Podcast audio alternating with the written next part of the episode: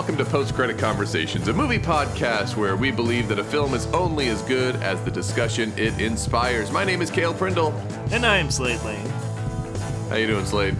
Oh, I, I think we're both about the same. We we just woke up recently, uh, probably in our jammy pants and ready to talk movies on uh, Yeah. Saturday Did you morning. seriously just get up? Also, I didn't. No, I got up a, a, little, a little bit before you, but but about the same time since I'm Okay, two hours okay. ahead. You know what I mean? yeah, So- you are two hours ahead. So I was like, man, if you slept in, So so my nine thirty wake up time. Very good, very good. Yeah. All right. Well, uh, I'm excited to get into our conversation this week. 'cause I, I'm really curious to see what you thought about our movie. Yeah. One thing that was frustrating, this probably won't be that interesting to people who listen, but one of the things that, you know, we try to do on this podcast is to choose movies that people have a good chance of already having access to because of any various subscriptions or stuff like that. So, Yeah. two weeks ago, when I said, hey, let's watch 28 Days Later, at that time, it was included with Hulu, and I was excited. And then neither of us tried to watch it anywhere close to that, which makes sense because we Yeah. weren't going to record for two weeks. And so when I went on last night, I'm like, let's watch it. It wasn't there. It was gone.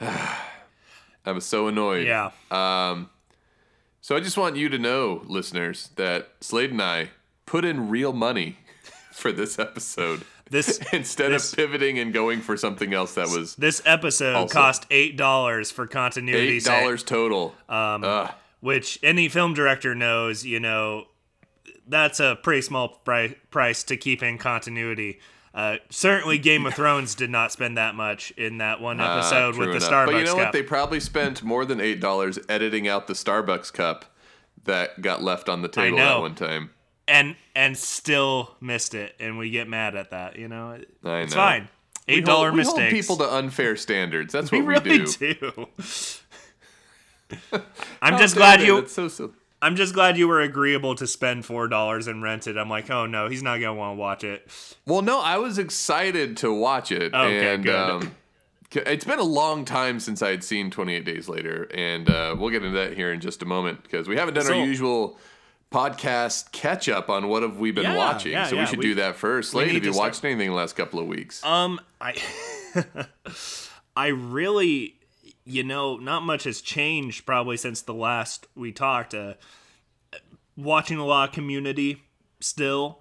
Um, Yeah. that TV show. So still trucking away. I did start a series that I've been curious about on Netflix. It's been out for a while called Five Came Back, a documentary series about um, five big filmmakers in the 40s, including including uh, John Ford, Frank Capra, who famously made uh, "It's a Wonderful Life," and their role in making films during World War II yeah.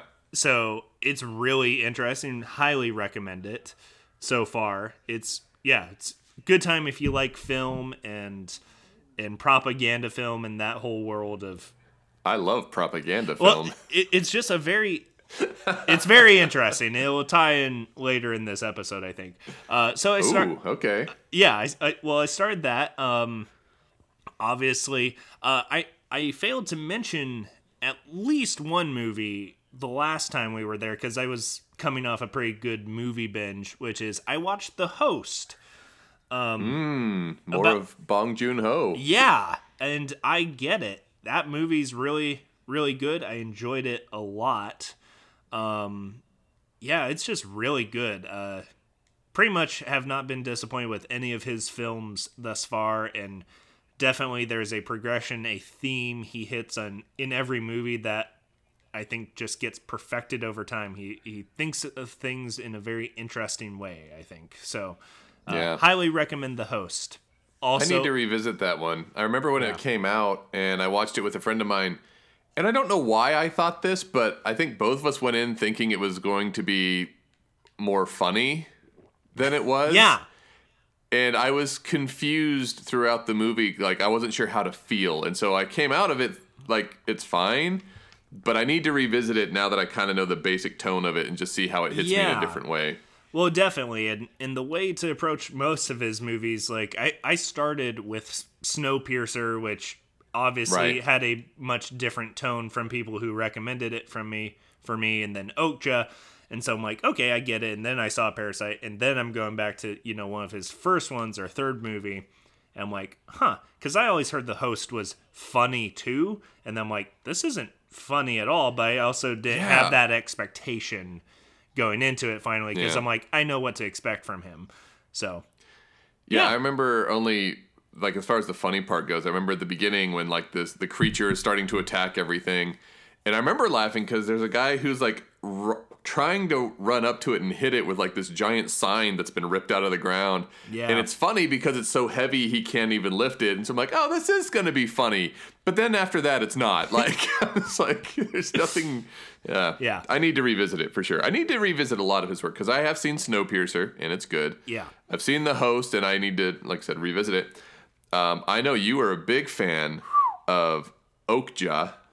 I did. I liked Okja a lot. Um, and then everybody likes Parasite, so I need to check out yeah, that one as which well. Which I and believe is on got to it. Prime now.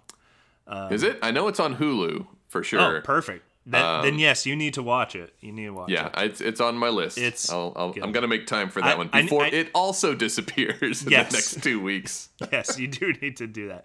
Uh, Kale, what have you been watching? Man, it's been a weird couple of weeks. Okay, You're telling me. I I I don't get updates when you post on uh Letterboxd. Uh, if anyone wants to go follow us and check it out, uh, we post our reviews up on Letterboxd or try to. Kale's a bit more consistent in reviewing and posting than I am, uh, but it it's weird. And I'm like, holy crap, you've been watching a lot of movies, and then I'm like, it is a weird. It's been a Collection. weird collection of Go- movies. okay, go. so um, so here's it's been a bad run. So uh, Slade and I, I mean, we we've talked a lot about like who's generous in their movie reviews and stuff like that, and and I, we might have said this on the last episode as well. Typically, I watch movies that I'm pretty sure I'm gonna like. That's that's where I go. I don't intentionally seek out bad movies. Um, personally, I don't find a lot of joy when someone's like, "You need to see this movie. It's so bad." I'm like, I'd rather watch something that's so good. Um, so I don't. Go ahead. no, no, I, I completely agree with you because I'm like, Kale definitely seems to me like he doesn't seek out bad movies. And then No. the the more I've listened to how you rate movies, like it makes sense the movies you choose at times to participate in. I'm like, I get Right. it because of how you've rated previous films in the series. and, and- but I was just gonna comment. I'm I'm the opposite when it comes to recommendations. Like I don't usually have friends recommending go watch this movie. It's bad to me, and I'm like, why would I do that? They recommend movies that I'm like, it's so good you have to see it. That usually turns me off to going out and seeking those movies. It's a funny. Yeah, you Opposite, have I'm to, like, when people start hyping stuff too much, it is it is Yeah. frightening. So anyway, but the, but the point is, and the reason I bring all this up, Where are right, we let's starting? the- Where are we let's starting? go. let's just go chronologically. So chronologically, the first not good movie I watched in the last two weeks was Jay and Silent Bob reboot. Now, I enjoy Kevin Smith, and I will quickly and openly proclaim like his movies are not fantastic, and they haven't been for a while. Like Yeah. Kevin Smith in the '90s, perfect. Everything about it. But it's because it was the 90s and it fits so well. So I like Clerks, I like Mallrats, I like Chasing Amy, even though it's that's another one I haven't seen in forever. yeah. Um, I'll even I'll even give people Dogma. Like Dogma's not as amazing, That's, and that's when where it starts college, to drop off. But it starts to teeter. Uh, but you know, Dogma was one I watched in college, and it's just enough in that movie to feel like it's deeper than it is. That's kind of how Dogma runs. Like when you're in college, you're like, yeah, yeah, we should. Oh, that's really interesting. Anyway, but the older I get, the less interesting Kevin Smith movies uh, after the year 2000 are. yeah. And so the Jay and Silent Bob reboot, I knew wasn't gonna be great. I knew that. But it was a weekend afternoon, and I'm like, why not? Why not? And I didn't hate it, even though I gave it one and a half stars. Yeah. which is really low for me. Uh, It is. like that's getting really bad. So you had your Um, movie goggles on, like you didn't hate it, you watched it, but you objectively yeah, I mean, rated it on its movie merits. Well, the only thing that makes it fun is if you're like, ah, I do like how Kevin Smith kind of. Well, and I, I put this in my review. Kevin Smith is the first guy who does like a movie universe. Yeah. He's the first guy I knew that would ever do that. So Clerks and Mallrats and Chasing Amy all happen in the same universe. Jay and Silent Bob are the characters that are kind of keeping it all together. They they know all these different people in that same area. Those movies reference each other. I'm like, that's really cool and interesting. So I think he's a fun filmmaker for that because he's a big comic book nerd and he did Yeah. expanded universe stuff first. So the Jay and Silent Bob reboot, kind of fun, only because if you're like, oh yeah, it's a good nostalgia hit, a little bit, but it's also like, it's also when you see your friend after years and years and years, you're like, really, you haven't grown up at all? Yeah. That's disappointing. yeah. Um, but still fun just to see how nobody can bring in celebrities to do dumb stuff better than Kevin Smith. Very true. Because that movie's just full of like, hey, you want to come in and do this dumb thing? Okay, cool. Yeah. Um, well, yeah, and you get a sense too. I imagine I I started it. I I, I didn't get past the opening sequence because I'm like, I'll watch it. Um, and then I'm like I I, I want to go play video games. Never mind. And Yeah. it, and it's true though because you also get a sense of just like a lot of big names have been in Kevin Smith movies, which is a weird thing to Yeah. think of. Like when you think of you know Ben Affleck and Matt Damon, probably the biggest Yeah. from what I can remember of just stars who really start with Kevin Smith. well, they start with him, and then, but there's You a lot of like Will Ferrell is in one of his movies. Oh, He's yeah, got yeah, Rosario yeah. Dawson in a couple of through couple Yeah. of them. He's worked with Seth Rogen. He's worked with um, Chris Rock. I mean, he's in Oh, George yeah. Carlin. Like he pulls a lot of big people in his movies. Tons. But anyway, Tons. By Anyway. the time I was done with this movie, I'm just like, okay, I, I watched that. It's I will never want to watch it again. There's nothing in it to make me want to do that. So that was When it goes direct to Prime.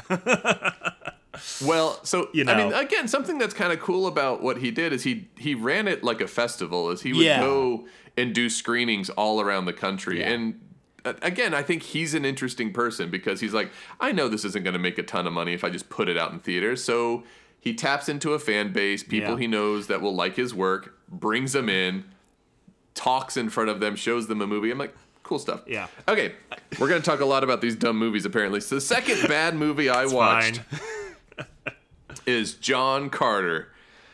I've only Okay. I've only heard. It doesn't even look good. See, but go on. Th- it does. It's not. And see, I'm annoyed at a specific person here. Um, okay, so one of the movie podcasts I listen to, it's not anyone we actually personally know, so don't get too. It's not like juicy uh, rumors. So one of the movie podcasts I listen to is called the 500 Greatest Films Podcast. It's hosted by Hector Navarro and Keller Knobloch, and I like it. It's a fun great podcast. podcast. It's, Go check it It's out. very funny. I like it a lot. Well, Hector though I, I love listening to him. He's a very enthusiastic guy. He recommends and talks up so many movies that to him are like flawless. And he just got on Letterboxd like a month or so ago and watching how he rates movies you would hate it. You'd be so mad. Like if it's a marvel movie it like already gets five stars. That's almost how it goes with I him. would hate it. and again he's a big comic book guy and that's not entirely accurate but a lot of stuff gets up yeah, there. yeah. So he has talked up John Carter multiple times on his podcast because he's like, I feel like it's unfairly maligned and like people are like, oh, it's a bad movie. And it lost Disney millions upon millions of dollars. That's the only reason I remember it is it came out, no one saw it, everyone said it was bad. And it's directed by the guy who does like WALL-E and Finding Nemo. And it was his first and I think only live action movie he's ever done. And What uh, could go wrong?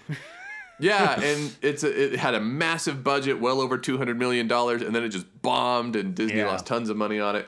So I heard it was bad, but then I'm listening to this podcast. I'm like, well, maybe the maybe I'm missing something. I'll check it out. So I started, and uh, it's just boring.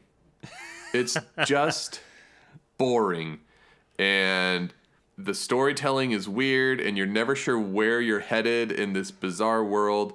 Um, so it was it was bad. I think I also gave that one and a half stars. It was really. I think low. so. I think it gets some credit just because there's some fun creature work in there. Like the director, since he's worked in animation, does some cool stuff with creatures and some some visual effects stuff, which is fun.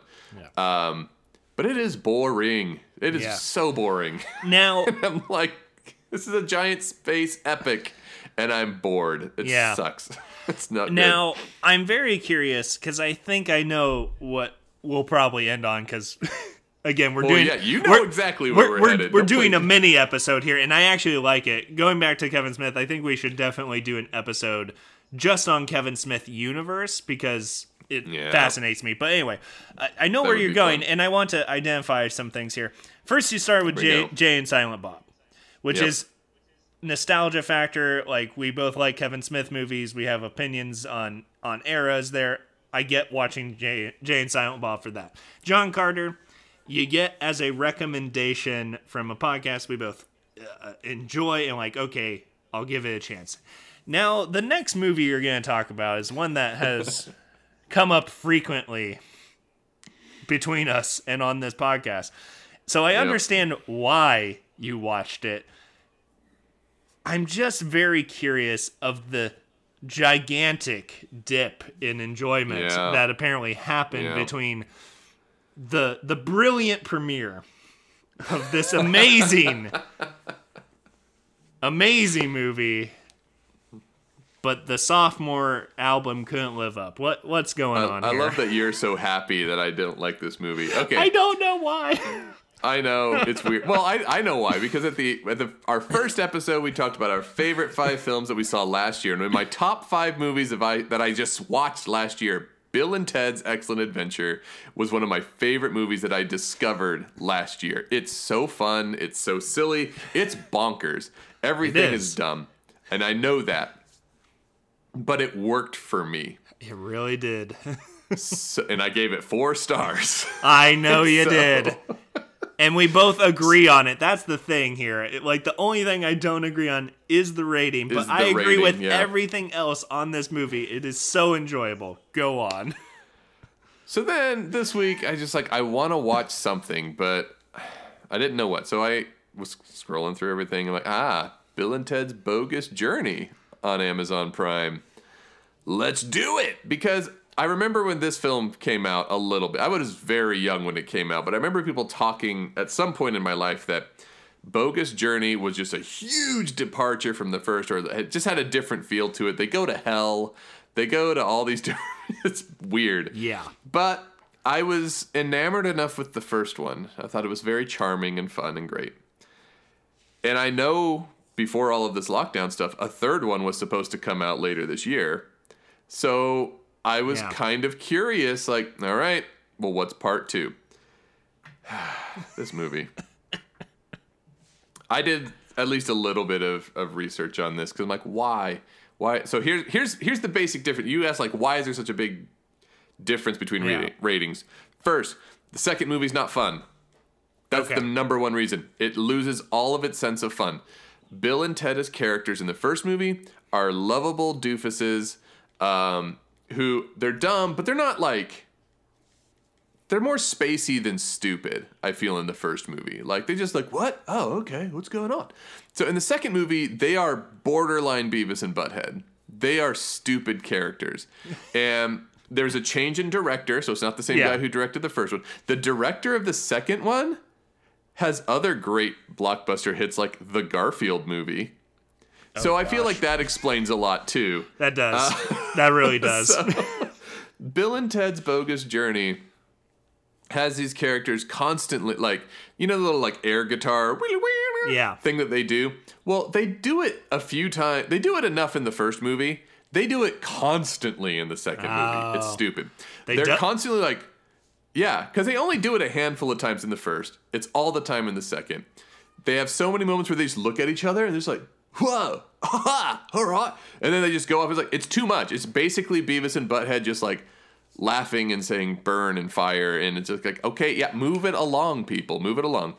Um, yeah. It it's very it's a weird dark movie, which I don't mind necessarily, but it wasn't dark in a fun enough way. Yeah. So like I said, these characters go to hell. The plot of this, oh my goodness. Sorry, I'm spending way too much time. We're already 20 minutes in and we haven't got to our main movie. I know. But I know, but you're just like, yes, roast Bill and Ted.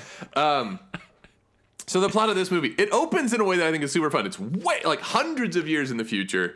Um, you've got this Yeah. really interesting future world. Like their clothes are ridiculous. I'm like, this feels like super fun late 80s, early 90s futurism.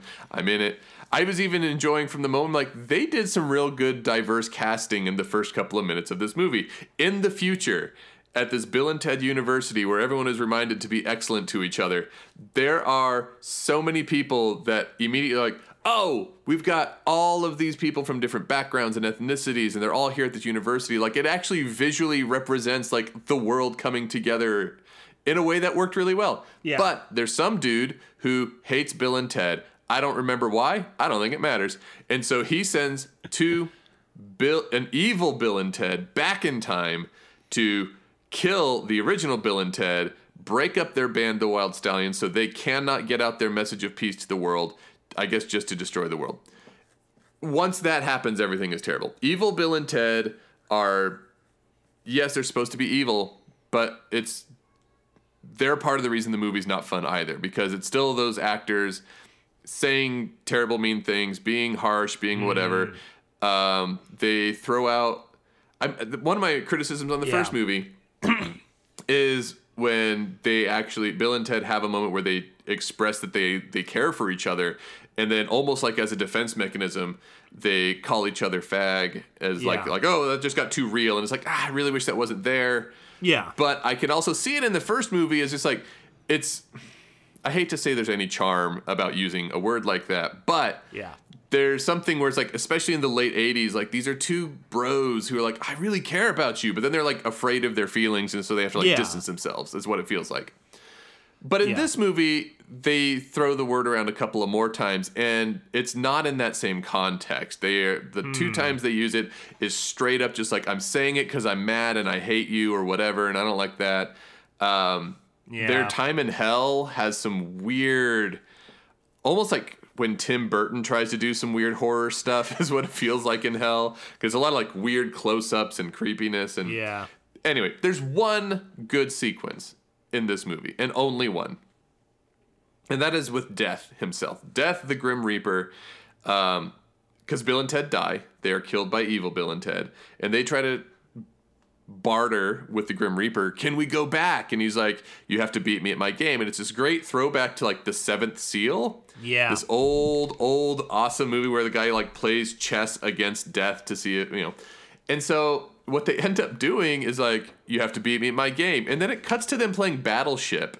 And for some reason, that's just like a fun, like, and then Bill and Ted win. They sink all of Death's battleships, and then Death has to be like, uh, best two out of three. Then they play Clue, and then Death loses at Clue, and he's like, best three out of five. And so Death keeps trying to change it because he keeps losing at all of these games that like came out in the 80s.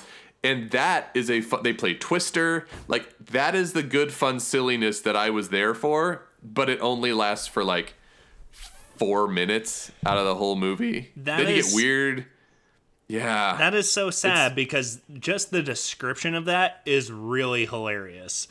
Yes. Um, Yeah. like I said, playing games against death, it's it's not worth watching the whole movie for that. No, but not it at all. worth finding like that one clip just to watch it because the guy who plays death is great.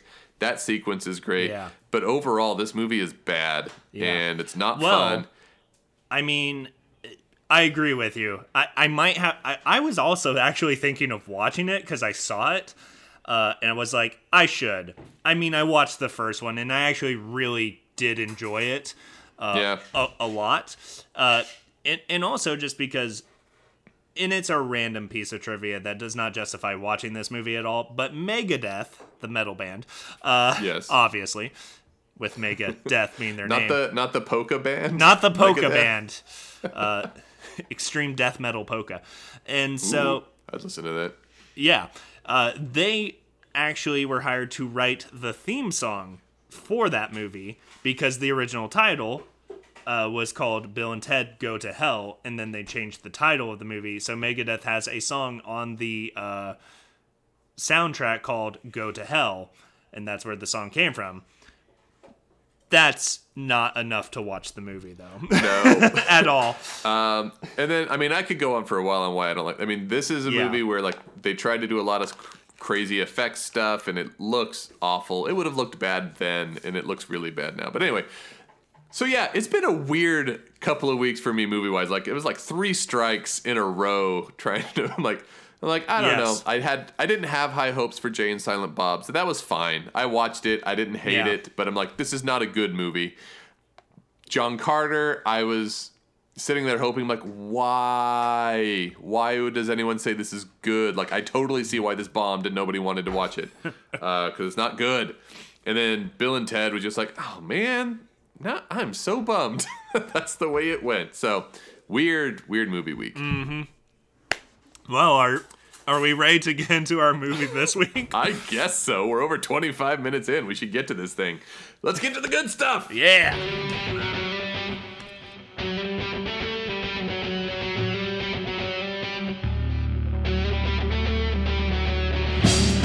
Right, so as we mentioned over 20 minutes ago, we watched the movie 28 Days Later, which came out in 2003. It's directed by Danny Boyle, who uh, I, I suppose if you know him from anything, he does Trainspotting. He made 127 Hours.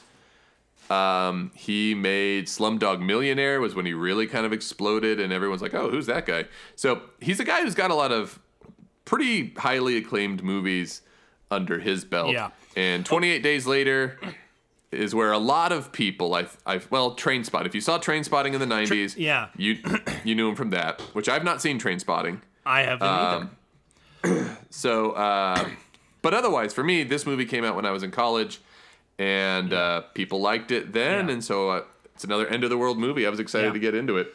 We we have done a lot of end of the world type movies. Uh, some That's my fault. It- I, I chose Outbreak, and I chose this one. That's true. um, uh, quick quick note: it came out in 2002, it, and and I only make that distinction not to. I had to look it up real quick because I'm like, I think it was Yeah. 2002, and I just say that because it, it- there's a point in our conversation I want to talk about with this movie that is important to the date it coming comes out. Maybe you'll go Okay. there as as well. Uh, I this is an interesting movie, uh, but I'm really curious to see what you have to say about. it. So yeah, Yeah. I, I've also seen 2002. I think it depends on where it came out. I think it hit the U.S. There- in 03. in 03. I'm that guessing. that might Yeah. be true. That's where I was because it. yeah. I guess you could say we're technically doing a uh, foreign movie, correct? Yeah. Is this a British movie? Um, It is a British movie. Okay. Our first. It is, for- it is. Our first foreign film. All right. Well, let's do a quick uh, recap. What's happening? Is it our first foreign film? Goodness, maybe it is. Anyway, all right, quick recap. Um, 28 Days Later opens with a, a group of animal rights activists breaking into a lab where they are experimenting on chimpanzees, and they are there to release the chimps. But while they're doing that, they get warned by the tech who's working there you can't release them, they are infected, and if you let them out, bad things will happen. Well, they let them out anyway. And then 28 days later, we pick up with a character named Jim, who wakes up very naked in a hospital, and no one's there. It um, it, it it's funny trying to remember what comes first. Like this was obviously way before The Walking Dead, Yeah. but it opens exactly like The Walking Dead. Yeah. Um, so anyway, Jim wakes up. He's in a hospital. There's no one else around. He stumbles through London, um, finally coming upon uh, a couple of other people, but also coming upon all of these other super crazy, angry, rabid, infected people. And the idea is that whatever those chimps were infected with has spread to humans, and the Yeah. whole world has gone crazy with people just killing each other like nuts. Um, Jim then, after partnering up with these people, and then finds some other folks, you know, it's like a kind of a zombie. This is, Yeah. by most accounts, considered a zombie movie. I could see people who would argue that it's not, but it's it's splitting hairs, really. Yeah. Yeah. Uh, But eventually, they they get a very small group of just four people together, and they catch a radio signal that directs them to head to a certain place further north where the military is, and they have an answer to this whole virus problem, and so they go that direction to find the military um, camp, base, whatever. They do find it, and then chaos ensues. And that's probably all we need for now. It's I- it's a I very so. yeah. It's it's plot wise. There's not a lot of important. There's a few other important things we'll talk about. I'm sure. Yeah, but yeah. plot wise, there's an outbreak. People are dying. We got to go somewhere. They go Yeah. somewhere. Bad stuff happens. It's a zombie movie. So I mean, I mean, no, it, and yeah. I, did you have a place to start, or or Um, let's start with the first thing I noticed, which Yeah. is this movie looks gross. Um, this is a grainy, yes, weird. Like I'm not used to it, and it, it was funny because I was telling my wife like we were watching it last night, and this movie came out at the same time as Last Samurai, yeah, maybe a year Well- difference. But Last Samurai looks gorgeous and is beautiful and clean and crisp.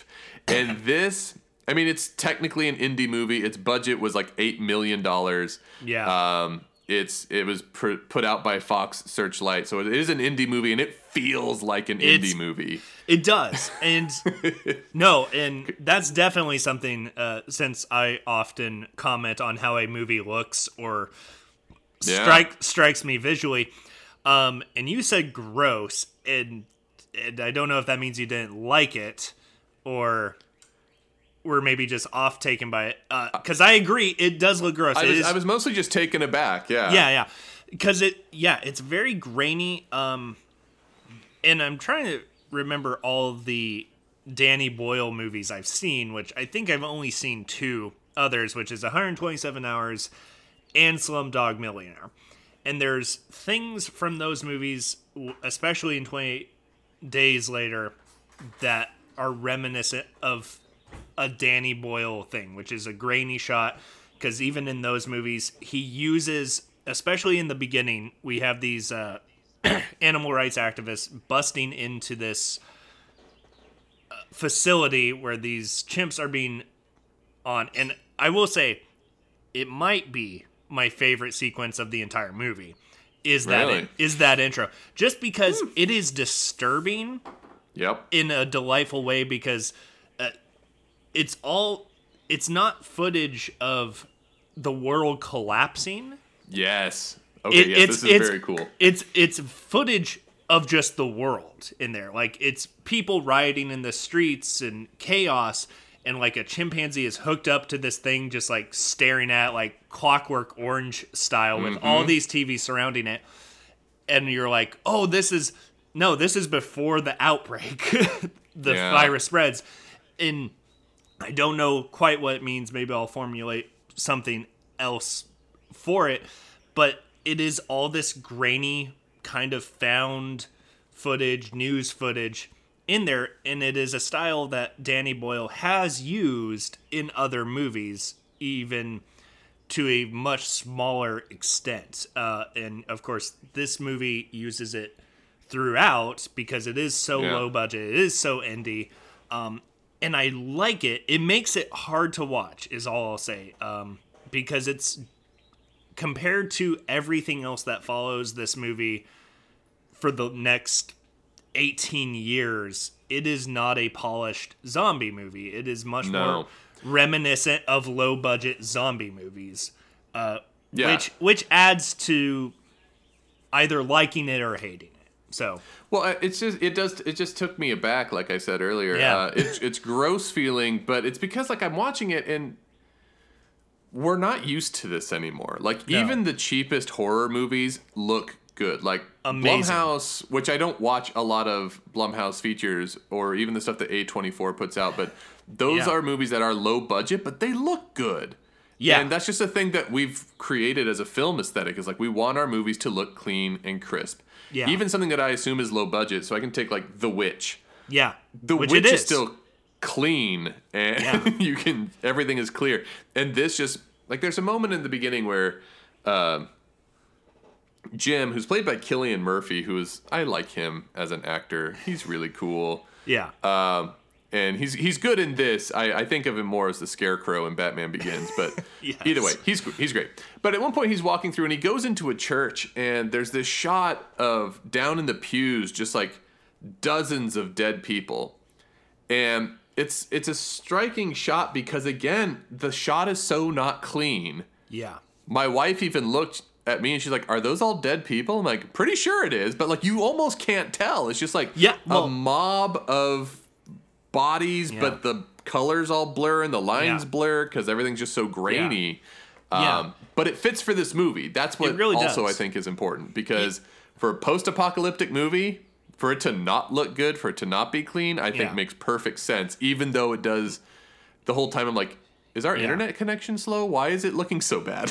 That that's exactly what I thought, and it's a thing of even streaming movies on Prime that I have found uh, of it does not come through as clear or takes a mm-hmm. lot lo- longer. So I, I was wondering throughout as well of just like, is this just a bad connection or what's going on? But it is. It seems to be just the movie, and it works uh, on so many levels. Like I like the church scene as well because there's just great shots in it, and it being grainy Yeah. and, and that view down into the pews. Like you can't tell if everyone's dead, and that's part of the horror moving along in that scene. Is all of a sudden like three, four bodies shoot up in the congregation, and you're just like, oh. Shit, uh, you know. oh no, um, they're not all dead. they're not all dead and, and the graininess factor whether it, it works a just as a low budget movie of just it makes sense it's low budget there you go but but also just kind of a rhetorical device of this is the apocalypse the mm-hmm. view the view of the camera it's, it's very much a kind of thing harkening back to a movie or a book like The Road by Cormac McCarthy where he's Yeah. just like people don't say a lot but the language of the book is very flowery and stuff and it's like the last remnant of language and it's just like this is all they have to film what's happening now 28 days later everything's gone down so Yeah. it works on so many levels to look the way it does so And I think it makes the the viewing experience more intense as well. I mean, Yes. there's nothing grosser than an old horror movie. yeah Um, like even if they're not scary in the same ways, they're grosser, and you feel yeah you Well- have more feeling. I feel for like an old horror movie. Like Yeah. there's a reason that I think The Exorcist is still like the scariest movie in the world, and it's because it's old and it's Yeah. grainy, and Well- you're like, I don't even know how they did that. Like, because now when things are so polished, you're like, there's a million ways they could do that. yeah Um, and this movie doesn't have that. no and, and we've talked about like especially old horror movies like something like a nosferatu or even dracula where it's Yeah. just like just it, it is the tone of the movie that's so scary because the actual things happening in it are not scary but it's a tonal thing literally just made by the technology available and how they manipulate it to get a tone Um, yeah. that's creepy. That is in this and it's in color. I like it. So Yeah. It's good stuff. yeah, Um, The one thing I probably don't like, uh, as far as the look of this movie, though, is some of the editing is so fast and so Yeah. choppy that I, it, it, to me, it feels very much of that moment. It f- continues to feel like an indie movie, I think, at that moment Yeah. because there's so many like super fast cuts in a sequence. And again, it was something my wife and I talked about when when they do that is you lose a sense of space which is Yeah. weird because this movie in a lot of other moments wants you to be aware of the space like when he's Yeah. walking in the empty streets of london those are really cool Yeah. disturbing shots um, that again now seem commonplace in zombie movies which i was Yeah. doing a little bit of reading on this one excuse me and there are a lot of people who credit this film as Yeah. one of the key films that brought the zombie movie back into pop culture yeah, and so a lot of what it shows and does became staples. Again, The Walking Dead owes this movie everything because it, It starts the same way. Rick Grimes going into Atlanta on an It's- empty highway is exactly like Jim Yeah.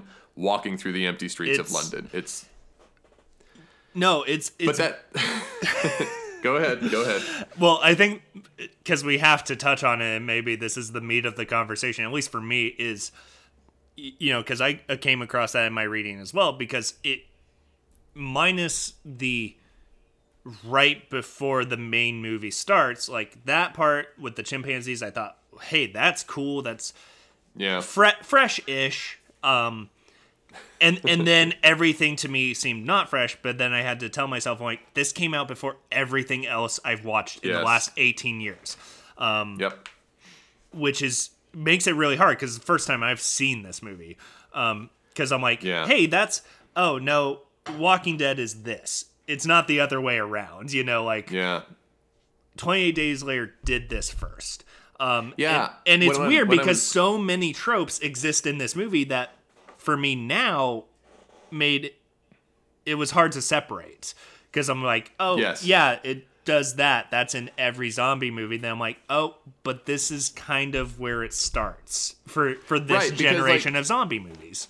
the uh, this generation that's a great phrase to to kind of bounce Yeah. off of from here because yeah anyone who who loves zombie movies knows like zombie movies have been around forever uh, but they they've all been very different right you've got white zombie way back in the day Yeah. with Bela Lugosi you've got um, Night of the Wa- Night of the Living Dead Dawn of the Dead those are in the 60s and 70s and all that but Yeah. like for me growing up in the 90s zombies were not mainstream No. at all they weren't anywhere. Well- like people didn't talk about them. Yeah. They weren't in shows and TV. They were basically nowhere. There were more ghosts. There was way more vampires in the 90s. Yeah. Um, but zombies weren't a thing. And so I was trying to figure out, and I went through and looked like, where did it start? Because when I was in high school, I remember at friends that had Resident Evil 2. So video games, I feel, is where the zombies really started to come Yeah. back in. Th- and then we got a Resident Evil movie yeah, which they came s- out a year before this, I think, or maybe Yeah. two years before this, maybe. which was pretty successful as a movie. Yeah. But then, but like Resident Evil, um, that movie especially, yes, it establishes zombies and hordes and stuff like that in a good way, but this movie does so much more. Then Yeah. after this movie, I think a year or two later is when you get the remake of Dawn of the Dead. Yep. And then it's a few years after that that you start getting like Shaun of the Dead, and then a few later Yeah. years later after that, still is you finally get The Walking Dead, and by that that point, yeah, by that point, zombies are everywhere. yeah. like it No. starts with one, and then it there's spreads. it does there, there's a huge resurgence right at the beginning of the 2000s because you do have resident evil which is in the vein of zombies you have this movie and then it really does take off from there because you have the the legitimate zombie movies where trying to scare you or say something you have the dawn of the dead re- remake which is huge mm-hmm. just because you get Shaun of the Dead, which people consider one of the best zombie movies ever outside of a is comedy movie. good. It is it's so good. And it just takes off and then you got have The Walking Dead and just a s- slew of movies in the last 18 years that are zombie related and it's interesting. It, because And I, think the thing that's important to remember for this, though, is that um, for the most part, not only were they not mainstream, like to think about how not mainstream, because like I went through and I just looked like, what are the zombie movies that exist between 2000 and now? yeah. And I only recognize like probably five titles Yeah. in that, that first 10 years, but there are dozens of other ones that are there. Um, but no one's talking about those because they were straight to video or they were, you know, they were like the cult followings of people who just loved horror movies Yeah. and loved zombie movies. They weren't Definitely. like making a big pop culture splash at all. Definitely. Well, yeah, and and you think too of even uh, the big zombie movies before the 2000s. uh, They exist very much in the same space as those direct-to-video movies. Like when you think of a white zombie, that's not a big movie. it it itself is No, an and it's a very old independent movie, too. It's a very old movie, and it itself was an independent movie when movies were not independent. You know, Well, Um, and I think it's probably worth pointing out also that like you know, or Night of the Living Dead, and they're all indie. Yes. They're all indie movies, and uh, just in general, like again, growing up through the '90s, horror was. I mean, there. It's always fun going back to the '90s because there's a lot more movies that were rated R that were still like pretty big blockbusters, and that's not a thing that we get now. Like now, nobody wants to make an R-rated blockbuster because they think they won't make as much money. Yeah. But horror movies were not big events. Like I feel like there are way more horror movies and good horror movies being made now than there ever Yeah. have been. Yeah. Certainly before 2000, you're right that they were indie movies, but even then the people who were really into them, there were a few standouts. People know about Friday the 13th, they know about Halloween, they know about uh, Nightmare on Elm Street.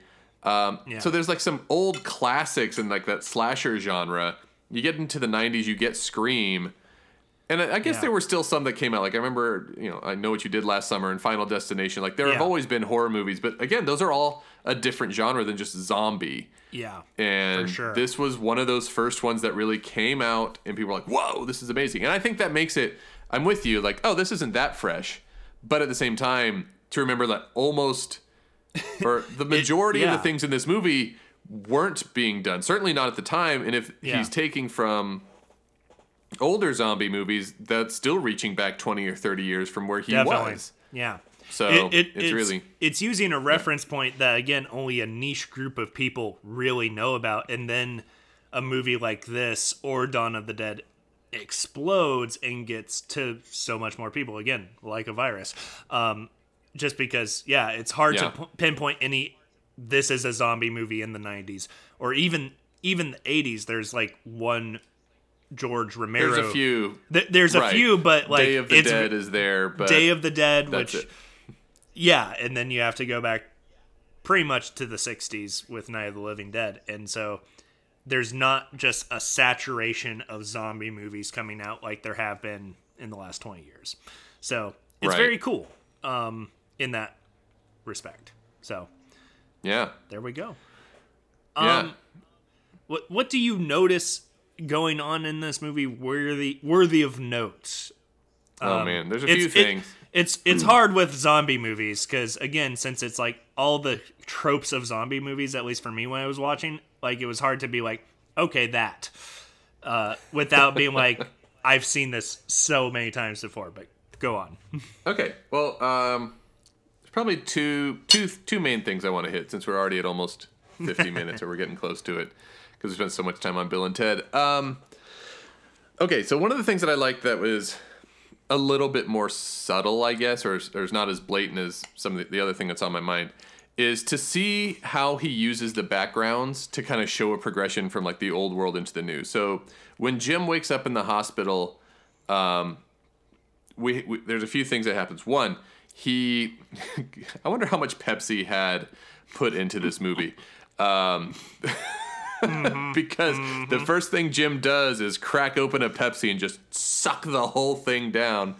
Um, but either way, he wakes up and the first thing he, he whatever food he can find, which is like sodas and candy. And one of his uh, group members even says like, "You have no body fat and you've had nothing but sugar since you've been awake." So it's lots of sugar, um, not healthy, not nutritious stuff. At the same time as he's walking through London, uh, you can keep seeing things like in the background that are like advertisements for different things, and they're always like bright and smiley and happy.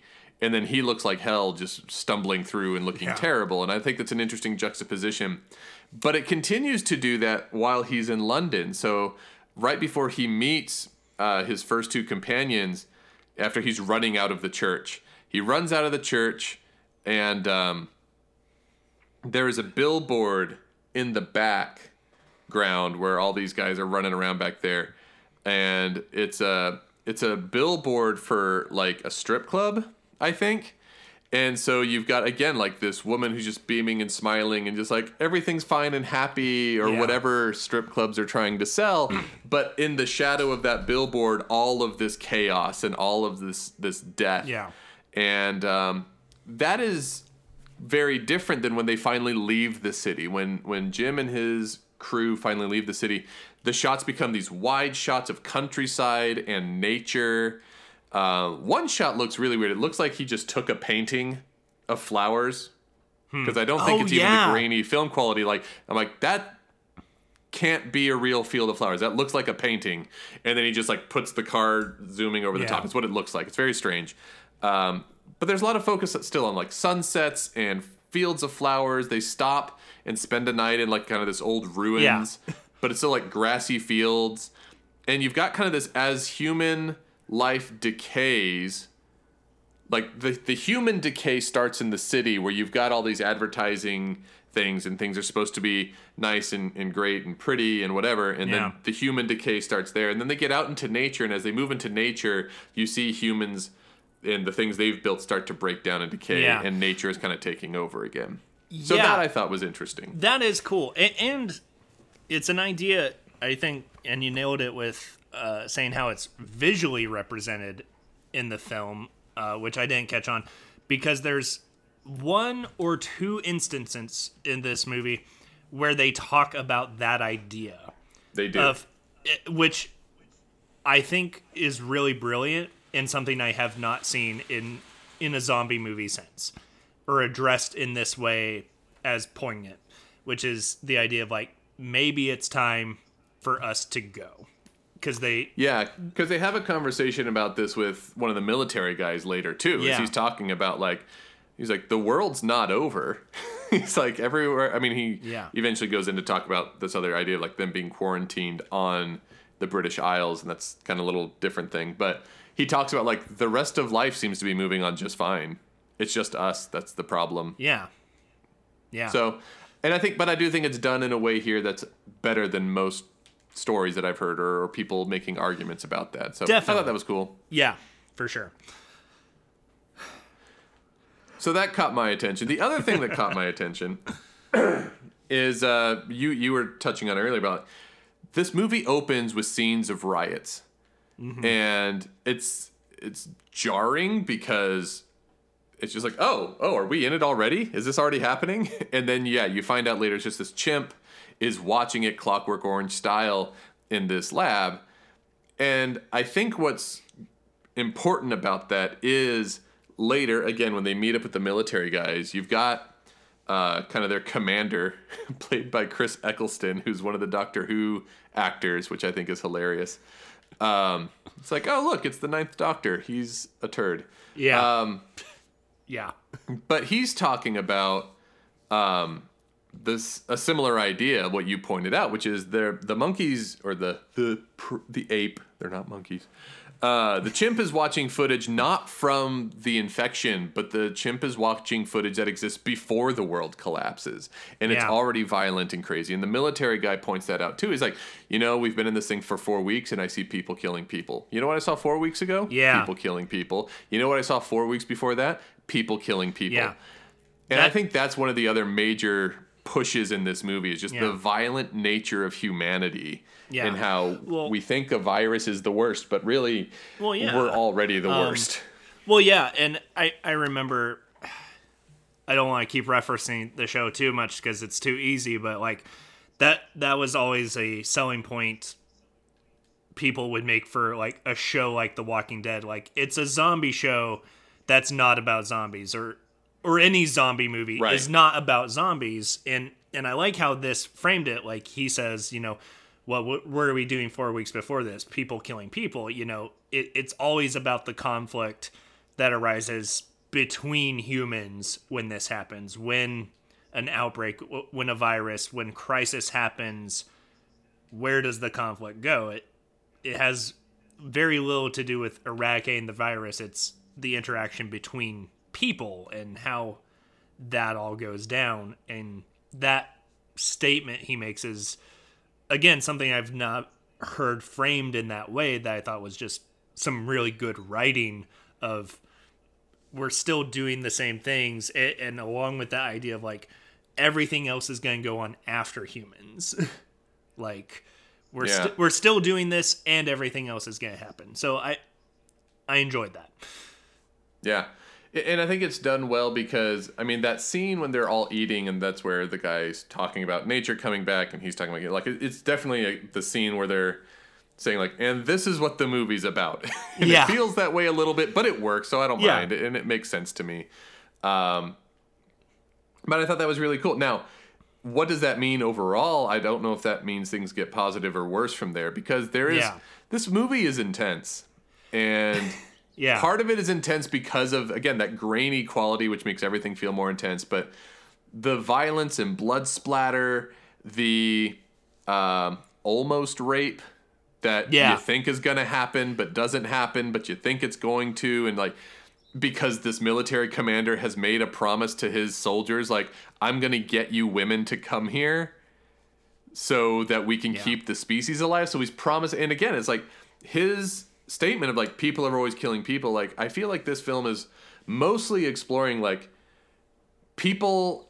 It's not just that they're bad in the the bad times. Like they're bad for him Yeah. to have the idea of I'm gonna lure women here.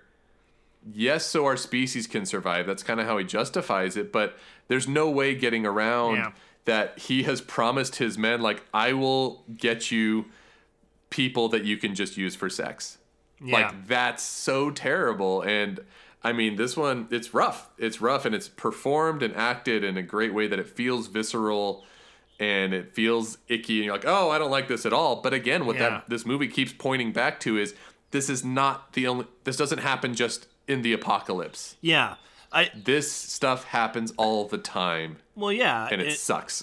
Yeah, and you see that kind of common trope in zombie movies, like of people they're trying to return to normalcy, and one of the things that means is something that military commander is putting forth of just like we're gonna keep doing this, we're gonna have sex slaves, and and that's Yeah. not necessarily hinged on the fact that there's an apocalypse and we need to keep the human race on.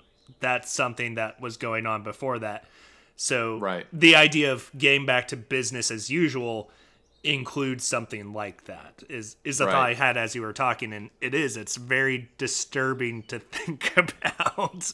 It is. Um, and Well, especially because Very like poignant. the two women who are in this movie, you know, one is in her 20s and the other one is like, I don't know, in her teens. 14, Yeah. maybe 15 at the oldest. And so, yeah, it's whew. So then you get at the end, you know, Jim goes on this pseudo killing spree Yeah. Which I think also I don't know if it complicates things, but it, it, it makes me wonder more about like what is the main thrust or message of this film because Jim so far has been pretty reluctant to kill. I mean, he kills Yeah. that one kid that one time, Yeah. but he feels super gross and terrible about it. Yeah. Um, Again, tried to be justified by the military guys, like it's kill or be killed, and and even um, oh I forgot it, Selena. Selena is what Something we'll call like her. I, I don't remember, even though he says it several times. Yeah. You know, she's like, it's all about survival. You have to kill people if you need to, you know.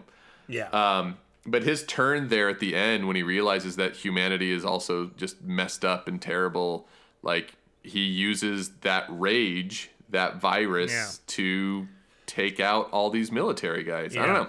Well, yeah, it's it's an interesting thing, and I think it's a a question with how zombie movies get laid out that other films explore to a much greater extent. The the idea of what makes you different in this time, and this film Yeah. only touches on it barely. well, I think this film seems to be suggesting that. Um, I mean, yeah, throughout the movie, Jim's like, I'm not gonna do that. I'm not gonna, you know, I want to help people live. Yeah. I don't want to go around killing everyone. But then he changes his mind when he sees that circumstances are so dire. He's like, I guess I have to be. So I wonder if it's more a statement of just like, we can try to hang on to our morals all we want, but Yeah. this is a part of who people are. Is we are violent and we are going to do terrible things Well, when we feel like we yeah. need to. And yeah, it definitely goes in that direction. And a lot of apocalypse movies have that idea or definitely make you ponder that of who are the good guys. Uh, Right. to, to reference the road again, that's a conversation that actually happens in that book between the father and his son is, hey dad, we're but we're the good guys, right? And he's like, yes, we are the good guys. And then that's juxtaposed with the scenes of him shooting people. Um, Yeah. You know, uh, something that this genre is just great at for Yeah. for for thinking fodder. It really is. So, yeah. All Um, right. Anything else you want to throw in there? Are you ready to move to ratings? I think we can move to ratings because most of what I have to say goes into how I rate the film. So Okay. as well, I try and decide on it. so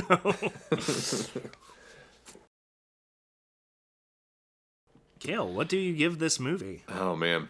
Okay. Um, I'm very movie curious. is. I think this movie is very good.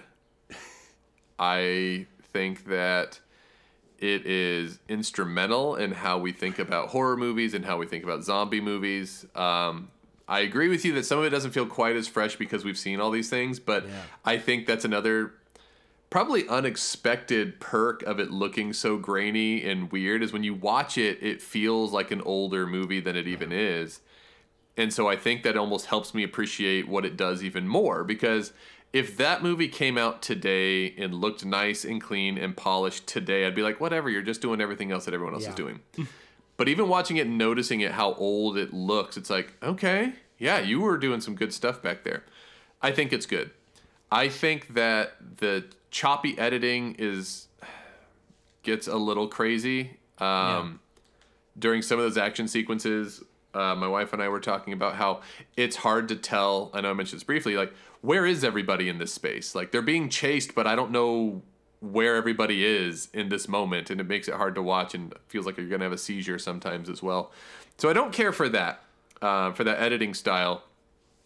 And I'm a little torn on the ending of the movie in general. Which one? Did you watch both endings? I did watch both endings. Oh, thank goodness. I was about to text you yesterday and be like, make sure you go. It's Yeah, I included. both. Okay. I yeah, because I watched the ending. I was like, wow, that really does end very quickly. And I stopped, and then I Oh. was doing some reading on it. I'm like, oh yeah, there's alternate endings, which I vaguely remember people talking about when I was in college. And I'm like, Yeah. oh, and it's just at the end of the credits. So I went back and watched to the end of the credits and watched the oh, second Oh, thank ending goodness. as well. Um, I'm torn on that one too. like it, it, in both cases, the ending is so abrupt. Um, Yeah. and I don't know if there's a better way to end it or not. Um, you know, what actually officially happens in both cases, I think is fine. You know, in the one case, they are presumably rescued, yeah. is I think what we're supposed to believe, though we don't completely see it happen. But it also confirms the theory that the one guy had that is the rest of the world is doing fine. They just quarantined our country and let us tear ourselves to pieces because there's more people out there. And then you see a plane and a jet, and you're like, oh, is that true? Because that's, yeah. I think the implications of that is interesting. Yeah. Um, there, there's also a faith in humanity with that ending. I, There's a a little bit of that too. get more yeah, of. It, it feels happier for sure. Yeah. Because the second ending where they just take Jim to the hospital after he's been shot and he dies, Yeah. And they just go, "Well, we got to keep going," and then they just keep going. They both seem fitting to the writer because I don't know if you saw who the writer is on this movie. Um, I'm trying to remember. Alex Garland, who wrote Ex Machina and Oh. Annihilation. Yeah. Yeah. And he likes to have endings that are just like, wait, what? So Yes. it kind of fits into what he does. It does. So I'm very torn on the ending. Um, I don't know that I love it, but I think it's just because it happens so quickly. Yeah. Um, and it brings up more questions. Where was that hospital? How did they get there so quickly? Why are there so many good drugs at that hospital that nobody else has rated? Uh, there's a bunch of small stuff that I think, because of the vocabulary we have for zombie movies now, where everything is looted all the time, no matter what, Yeah. you're like, how did that happen? Um, so I don't know that I love the ending, but I aside from that, I don't think there's much I can fault this movie for. And so I'm rating this one real high. I'm going four and a half. wow. Okay. I really like it. It's I- it's brutal and intense, but I think Yeah. it's done really well, and especially Yeah. for its time. And I like it. okay. Four and a Wow. All Yeah. right, I'm gonna talk through it, and we'll see where I end up in the end. Um, it's hard because I've watched a lot of zombie movies, but um, I I love researching movies, and this movie demanded all, I research a, a bit of it, so, Yeah. as to get context for it, since I did not see it uh, way back in the day when I probably should have. Um, it, it has a very important place in zombie movies a- and probably horror movies to that extent as well um, that i think makes it very important uh, I, I like in our conversation here today i think we've talked more just about the making and composition of the movie more than we have probably for any other movie. Um, instead of Quite like possibly. i i instead of uh, story wise and the structure of those things because if i look at on the structure of events alone and, and this can go for any zombie movie i just don't think much happens No. to keep me interested. Yeah, that's a zombie movie problem. There's usually not it, a lot of it is a zombie movie problem because i'm just like well you did all the tropey things and then of course cultural context like well yeah because you created the tropes uh, Train to Busan is a really good movie, but plot wise, not Plot-wise, a lot there's-. Like, there's not a lot happening. Uh, we tried to get off a few times. yeah. It was dangerous. We got back on the train. Yeah, it, it goes into more of what's said between characters and and things like that. Right. Whereas this movie, uh, it it has a pretty even balance of here's some things that happen and it ends a little ambiguously. Uh, so for that, I, I it doesn't thrill me, but when we talk about the making of it, I, I like it a lot more. Because I was a little bored watching it yesterday. I made the quip to my girlfriend. I'm like, I'm, I'm going to start rating movies based on at what point in the movie did I get up and go just cut up cucumbers in the kitchen uh, and let it keep playing, which I did yesterday, which was about an hour Yeah. in. I just kept letting it run. I'm like, I'm going to go cut up those cucumbers I got in the fridge. I'm like, that is a perfect. Is that about when they? Is that about when they drive out of London? I think so. So, somewhere Yeah. around then. Um, and so it, it didn't grip me in in that sense. And again, it, it can come maybe just from zombie sat- saturation for the last 18 years. But when we talk about how it's made, the grainy style, which uh, is a Danny Boyle style, and I love every movie I've seen of his, and I'm just, you know, I caught things. I'm like, that's very Danny Boyle, and I like that because there's a voice behind the movie, which you don't get a lot with a lot of run of the mill zombie movies, unless you're talking. No, you don't. unless you're talking Romero, uh, it's very hard to pinpoint that. So I liked that aspect as well. Um, I don't care for many of the characters in this movie, but again, it's not a character driven movie. Um, There are ideas put forth. The action sequence near the end of the movie that is about 30 minutes. It's fine. I i'm still not sure if i like it as much Yeah. but i'm like this is very long. Um the endings i it was i i paused it at 120 i'm like okay. And then 25 minutes of killing. And i'm like wow that is literally the rest of the movie. Um Wow. you know and so in the endings i don't like any of them enough to rate which one's better. I think they both have interesting things to say. But as we talk here and how it's made i think it is a very interesting movie a very important movie and i definitely need to watch it again. Um so for that uh, you know i'm i'm gonna i'm gonna leave it a very middle of the road rating for myself until I can make up my mind, watch it again, which is is three stars. Kind Three of my kind of my I enjoyed it. Uh, it's not it's by no means terrible, uh, but it's not one that hits my uh, my feels, my my loves quite as much. Uh, so I'm gonna watch again. I'm gonna go three stars, maybe three and a half. So All right. yeah, Interesting. yeah. Interesting. Interesting. All right. Well, I'm not here to argue with your with you about your rating. I'm a, I'm a smidge disappointed, but that's okay. I, I gotta Um, watch it again. I gotta watch it again I know. now. well, and well, even as you were talking, and I know we need to wrap this up because right now we're aiming for like our longest episode ever. It's Bill and Ted's fault. Yeah, Uh, we can cut some of that out. no, no, we won't. Special feature? Uh, no, okay. No, it'll be there. Um, we need it. Um, no, but as you were talking, I think it's interesting because yeah, you were talking about the moment you got bored, and I felt that as well. Like once, Yeah. and I forgot about this while we were talking. The one sequence that I did think was like, oh, this is stupid. Um, maybe enough to even make me drop it to four instead of four and a half. But I think the rest of the movie makes up for it, so I'm not Yeah. going to do that. Is when they drive through the tunnel. I think is stupid. Um, Yeah. They drive through the tunnel in London, and somehow they're driving on top of cars in his car. I don't know what's going on there. Yeah. It's like I remember thinking like how this is I this is dumb. yeah.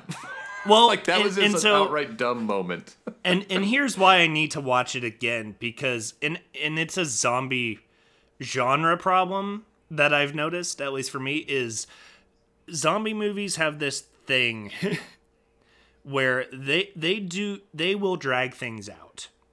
oh yes. It, you know, it's very much getting the tone of a scene right and it can lose you really fast and this movie does it. You know, it it is about a 2-hour movie Um, you know, and like I said, you're getting into the last killing sequence an hour 20 in. Um, Yeah. I'm like, what? You know, and so that is where it loses me because A, I didn't know that even happened as you were talking in the tunnel. I just knew I was bored. I had to pause Yeah. the movie and get on Wikipedia to understand what the conflict was between the military guys and and the other survivors because I'm like, wait, what? What went on? Why are they taking him out to kill him? I missed it completely. Like what was going on? Like from context, I got. I'm like, oh, Oh, really? Huh. They're Okay. gonna. I knew they were gonna rape the girls and all that. I'm like, I don't remember that being said, but I was a little checked out uh, at that point. Okay. Um. So, you know, and that's not this movie's fault. It is, I think, mostly a genre problem.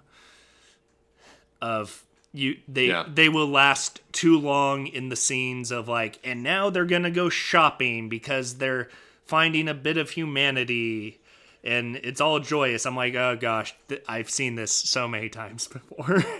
you know, Right, and it's yeah, we've seen it all since. I agree with you on that. Yeah. I think it does slow down a lot when they go outside of London, and but that's also where it feels like what you said earlier about a director having a voice in the film. Because once they're outside and they're on these lonely roads and stretches, you're like, this feels so much like one director saying, you know what, this movie is not Yeah. just about people getting killed. It's not just about this. Like, it's uh, Yeah. one person kind of finding a group and it, it's working in a weird Yeah. way. But yeah, since this movie came It- out, we've absolutely that's in Zombieland, right? I mean, we've Yeah. seen these things in so many Well, places now. Yeah, that- well, yeah, my, my girlfriend made the reference of just like it's just like the Twinkie scene in yeah, Zombieland. absolutely. And, and it's funny because I don't even think that is necessarily funny in Zombieland when she pointed that out. I'm like, yeah, it's just they replaced Coke and commercialism with a Twinkie, which is the sa- it's the Right. same thing, and the same thing. you know, You're but right. this but this maybe did it first, and that is where it can get really bumped up for me. So Yeah, I think it did it first, but I think also Zombieland. I remember when I watched Zombieland, uh, I don't know, a Yeah. year ago maybe. Um, yeah, And I said in my review for that, like, I remember when that movie came out and it was early enough in the zombie resurgence that people loved it because, like, Yeah. oh, this is so good because it's a good zombie movie and it's funny and it's action packed. And you watch it now and it's like, it's fine.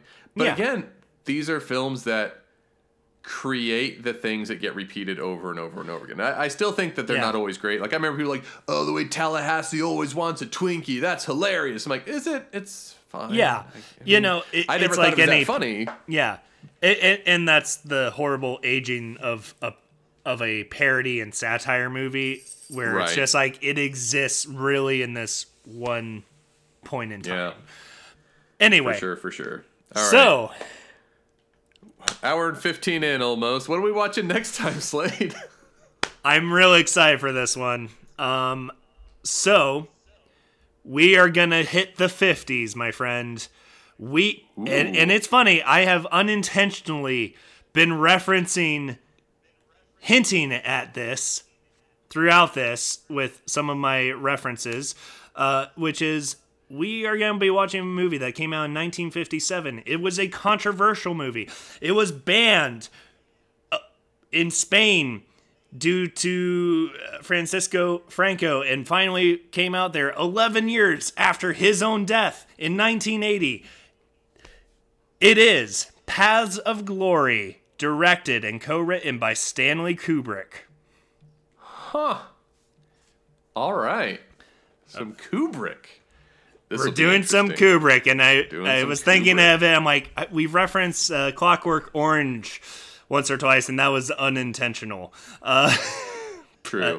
I mean, you kind of have to though with this movie because that chimp. you, you did, you did. I mean, it's but it was just absolutely like perfect, Orange. perfect. Uh, but no, we were going Glory. All right. really early Kubrick, early Kirk Douglas, 1957. Yeah. Our mo- our mother was Wow. two years old when this movie came out. All right. So- um, I have no idea what to expect Uh, aside from it's Kubrick. Is it one of his like three hour long? It is not. It is 88 minutes. What? It's 88 Okay. minutes. It's I just got a little hours. more excited. It is.